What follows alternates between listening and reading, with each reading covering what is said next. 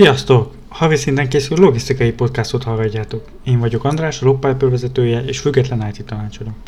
A mely alkalommal a bemutatásról és a további epizódokról lesz szó. A későbbi epizódokban lesznek vendégeink, és így később is megéri hallgatni podcastomat.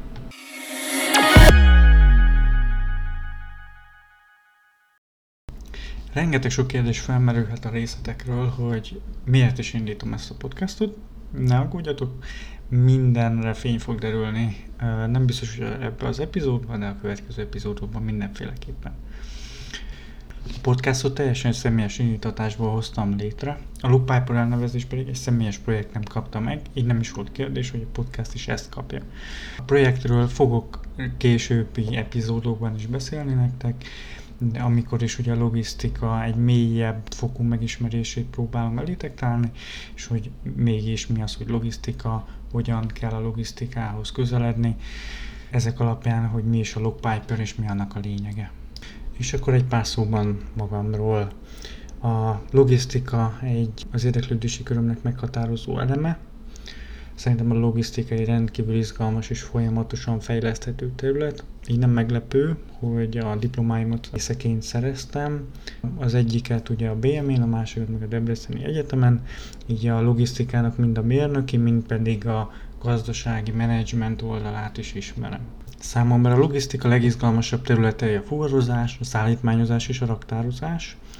Miért? Mivel napi szinten is egy ilyen innovatív magyar tulajdonú Debreceni logisztikai vállalatnál dolgozok, logisztikai projekteken, így az újabb és újabb ötletek kigondolása, kidolgozása számomra a munka, amit ő befejeztével sem ér véget, és így született meg ugye a Logpiper-nek az ötlete is.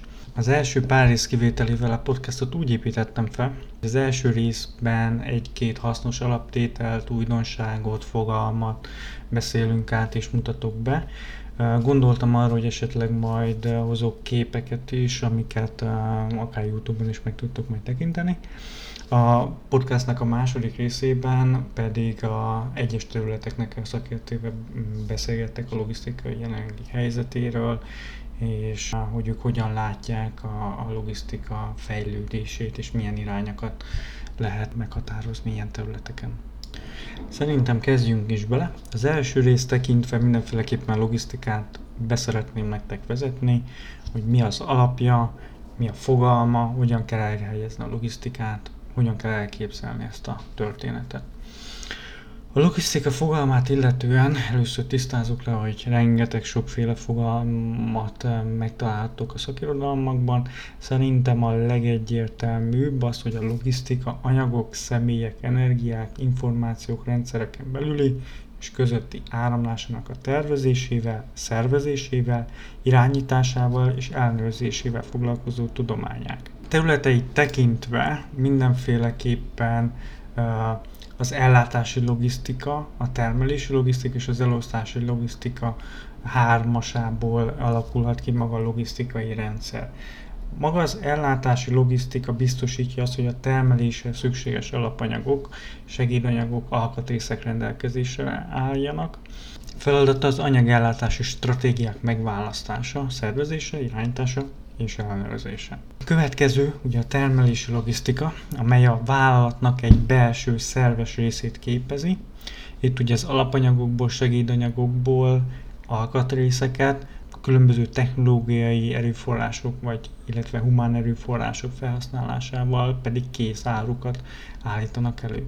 Az elosztási logisztika az pedig maga a logisztikának egy harmadik fő egysége, amikor a termelés ugye befejeződött, majd a kész terméket eljuttatjuk a vevőhöz. Feladat ugye az előállított kész termékek eljuttatása a végfelhasználóig, itt ugye figyelembe kell venni a különböző alapelveket, ezekről majd a későbbi epizódokban majd beszélni fogok, illetve ugye az RST folyamatok, ez a rakodászállítás, tárolási folyamatoknak a menedzselését is ezen a területen eh, végezzük.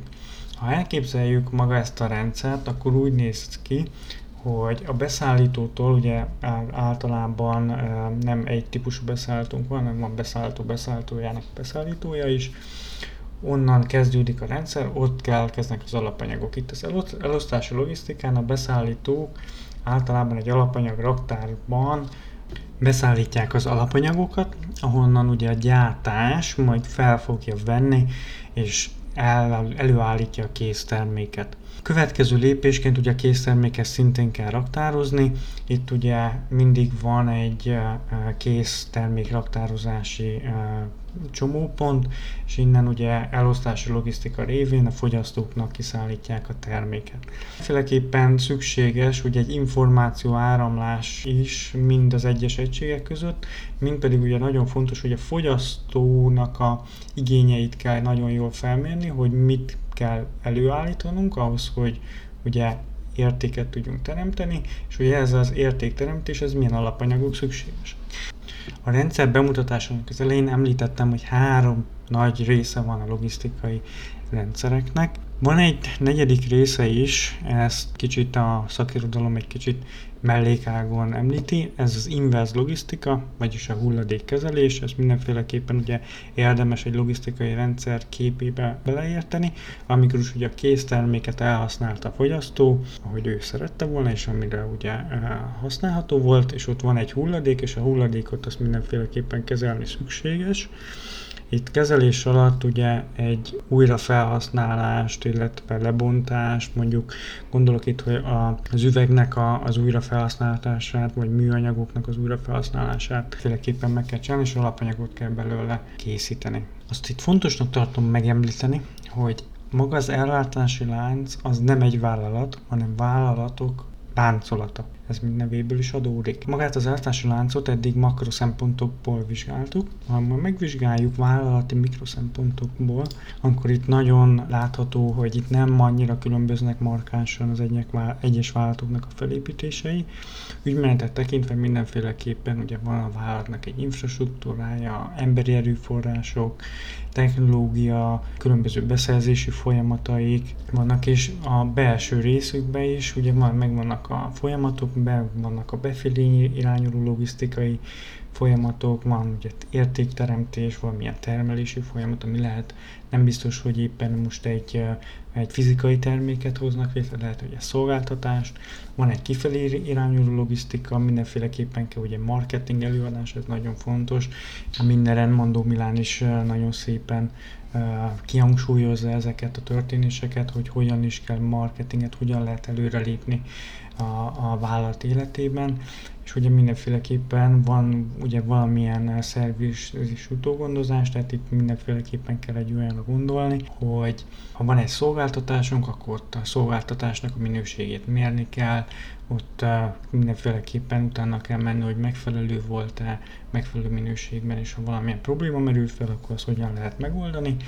A késztermékeknél itt a legjobb példát az autóiparban tudom mondani, hogy mindenféleképpen ugye megveszünk egy autót, az ugye bizonyos előírt kilométerek után szervizelni szükséges, ez ugye szervizként fogható fel. Az értékláncnak ugye az állási láncban, hogyha úgy tekintünk rá, mint egy értékláncot, mindenféleképpen minden egyes lánc elemének megvannak ugye ez a belső folyamatai, tehát van a szállítónak, van a termelőnek, lehet a kereskedőnek és lehet a fogyasztónak is. És ugye egy értéklánc annyira erős, mint a leggyengébb láncszeme, vagyis hogyha ez az értéklánc, amikor így menedzsment szempontból vizsgáljuk a láncot, akkor egy teljes értéklánc, minden egyes szereplőjére kell gondolnunk, és minden egyes szereplőjét vizsgálnunk szükséges. A logisztikában szerintem nagyon fontos, hogy egy egységes rendszer és szemléletet alakítsunk ki a vállalaton belül. Enélkül nem lehet megfelelő folyamatokat létrehozni. Volt egy példa a munkám során, amivel találkoztam, hogy egy kis vállalkozás szeretett volna minél nagyobb profitot és minél gazdaságosabban működni, de nem voltak meg ezek a belső folyamataik, emiatt uh, igen komoly problémákba ütköztek. A cél az lenne egy ilyen rendszeres folyamat szemléletben, hogy a vállalaton belüli értékteremtő eljárások minőségét és hatékonyságát minél magasabb szintre emeljük. Ezt úgy kell elképzelni, hogy általában öt szintje van egy ilyen szemléletnek, és ha mondjuk ábrázolnánk egy háromszögön, akkor legalsó szinten lenne az operatív szint, de kell azokat a folyamatokat és azokat a rendszereket sorolni, amivel ugye napi szinten munkavállalók foglalkoznak. Tehát mondjuk egy értékesítő a CRM rendszerben rögzíti az értékesítési tételeket, vagy a termelésen mondjuk egy SAP-ban termelési tervet egy termelés tervező rögzíti. Van egy szakértői szint, ezek általában ilyen team leaderek, amikor is a operatív színnek a munkáját felügyelik, hogy minden megfelelően, megfelelő minőségben történjen. Van egy management szint, a management szinten pedig ott már vállalati célkitűzéseknek megfelelő döntéseket kell hozni, ez általában egy ilyen felső vezetésként eh, fogalmazható meg.